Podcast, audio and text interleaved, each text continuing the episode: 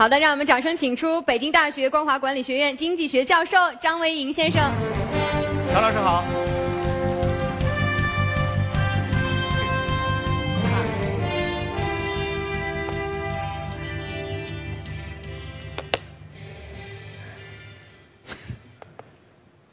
好，那个非常高兴到这儿来。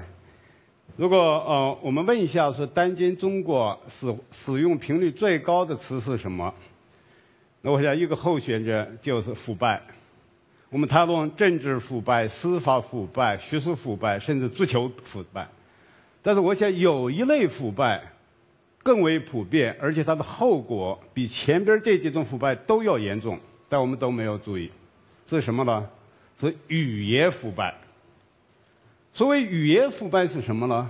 就是人们为了政治或者意识形态的目的，偷换语言的概念，将语言一些词汇的含义呢，做了完全相反的一些解释，然后忽悠忽悠人，操纵人的心理。最典型的形式是什么？就是给那些恶行冠以美名，或者给那些善行呢冠以恶名。一个例子就是重庆打黑，打黑顾名思义就是打击有组织的犯罪，没有人能够反对。但我们看一下打黑的名下实际上干的是什么呢？是任何当权者不喜欢的人都可以被认为是黑社会，所以打黑实际上呢就变成一个侵犯人权和掠夺私有财产的一种政治行为。其实我们再进一步看，为什么那些左的东西能够流行？就是左派了最善于利用语言腐败，在这方面呢，四人帮呢是登峰造极。好比说毁灭人性、毁灭文化的事情呢，它叫文化大革命。他不喜欢的人，跟他不是一派的人呢，他叫走资本主义道路的单权派。支持他的人呢，造反派呢，他就革命小将。他又把你投进牢里了，他叫劳动教养。这样的腐败了，啊，这样的语言腐败，就使得左派的这种行为特别有诱惑力。所以，这是三十年过去了，我们看四人帮的那些流毒，仍然在我们所谓唱红打黑当中又复活了。我说语言腐败啊，不是我自己创造的一个词儿，它是英国作家乔治·奥威尔在一九四六年的一篇文章里提出来的。那我们知道，语言腐败了，古今有之，但是在最近一百年，尤其是希特勒和斯大林之后，语言腐败的严重程度程度了，已经是过去任何朝朝代都没有办法比的。在奥威尔本人的《一九八四》这本书里边，好比他举到的例子，就是专门制作假新闻的那个部门叫真理部，专门杀害人的秘密警察叫友爱部，专门发动战争的部门了叫和平部。当然，你说这是小说，但是这和我们现实的相差并不远。我们看一下北朝鲜的国名叫。朝鲜民主主义人民共和国，前东德的国名叫德意志民主共和国。刚被推翻的埃及总统的执政党叫什么？叫民族民主联盟。所以听起来了，真是让人了有点啼笑皆非。那语言腐败在我们当今的中国，更是达到一个无以复加的地步。我们几乎所有的政治概念，其实都已经被腐败了，包括我们讲说自由、民主、法治、宪政，啊，甚至事实、真理、谎言，或者我们叫谣言，腐败了。我们看到这样的公司治理，啊，我们看到这个宏观控制，等等都腐败了，甚至腐败这个概念本身呢，也已经腐败了。但我们在打反腐的情况下，其实反的可能是另外一些东西。那我们看，我们今天在一个官员告诉你说我是人民的公仆的时候，他实际的意思可能是说我有权，我说了算。啊，我们看我们的人民代表这几个词，人民代表顾名思义就是由人民选举、受人民委托、替人民说话、替人民办事的人。如果一个人就是你实际上为人民说话、为人民办事，但人民并没有正式委托你，你也不能叫人民代表，这是你做好事而已。但是看看我们所谓的人民代表，实际只是官方委派的一些代表。当然，我们新上我们也有投票，但是投票本来是投票人意志的体现，是他出于良知去投票，而我们投票人只是在用手。他根本不去用脑子。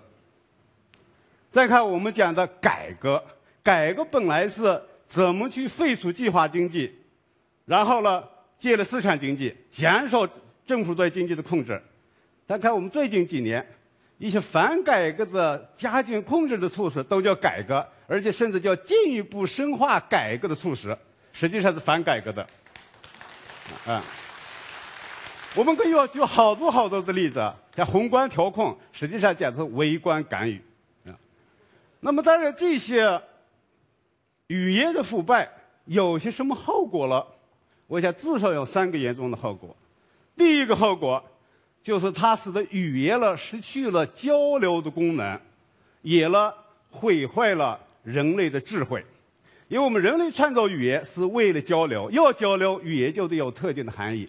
但我们现在的语言已经没有特定含义了，所以我们看到这个报告文章越来越长，但是信息量越来越少。一个报告动不动就两万字，之后还要写几十万字的辅导材料，结果我们看了以后仍然不知所云，所以大家对这些东西了越来越没有兴趣了。语言的腐败了，是我们普通人呢慢慢仔细换语喊口号。我们已经丧失了逻辑的推理能力。举一个例子，我们看到好多文件上讲，说大力发展公有经，呃，坚持公有经济为主导，大力发展非公有经济。如果你要坚持公有经济为主导，你怎么去大力发展公非公有经济？反过来说，你要大力发展非公有经济，你怎么又能坚持公有为主体呢？啊，像这样的。事情在我们这儿应该说太多太多了。我们一个文件里边以这个为主体，以那个为主导，以那个为基础，究竟主体、主导、基础有什么关系？谁都不去考虑，没人关心。我们有数十万人是全职的，啊，搞文字游戏的人，又有数百万人是兼职的搞游戏的人，文字游戏的人。所以每年我们生产了无数的文字垃圾。这一方面毒害了人的灵魂，另一方面呢也污染了环境，不符合绿色经济，因为它消耗大量的能源。第二，文语言的腐败毁坏了人类的道德。人类道德的底线呢是诚实，语言腐败本质上呢是不诚实，说假话。所以啊，我们看到。在啊，好比说，哦，要要让一个，所以就人类本性上来讲啊，要让一个人说假话，比他干坏事还要具有挑战性。为什么这么讲呢？你看法律上大家讲说，此犯罪人对犯罪事实供认不讳，什么意思？就是他敢于干坏事，但是在事实面前，我们还相信他不敢说谎话，啊，那这意味着什么？如果一个人敢说谎话的时候，他已经没有任何道德底线了。其实，在一百多年前啊，这个啊，两百多年前，美国独立战争时期的，呃，这个思想家潘恩就讲过，说为了人类的幸福，每个人必须在思想上保持他的忠诚。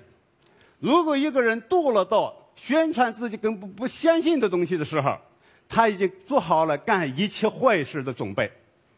所以我们。在这个情语言腐败如此情况下，我们看到我们的官僚腐败如此普遍，假冒伪劣如此之多，然后我们看到的我们的呃呃这个道德社会道德如此衰落，一点就一点都不奇怪。第三个后果是什么？语言腐败导致体制的不够预测性，因为语言本来有信号的功能，语言腐败之后，本来这个世界已经危机四伏，我们还以为天下太平，结果任何一个突发事件都可能导致体制的崩溃。二十多年前东欧出现的事情，现在齐奥塞斯库从喊万岁喊打倒之间就几秒钟的时间。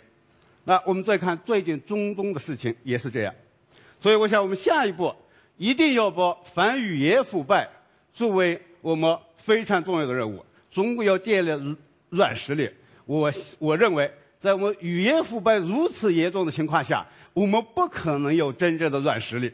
就像一个说谎话的人，别人不会真正的相信你一样。而且我还相信，啊，我们如果能够实行言论自由、出版自由，至少百分之五十的语言腐败可以消灭。而这百百分之五十是最关键的，另外百分之五十可能无伤大雅，好比是小姐啊。这个干爸这些事儿可能就无伤大雅了，啊。那么，如果我们能够消除百分之五十的语言腐败，我相信我们的政治啊腐败，就现在一般讲的腐败的百分之八十都可以消除掉。所以，我想现在是到时间，让我们开始一个反语言腐腐败的时代。谢谢大家。谢谢，谢谢张谢谢张伟英老师。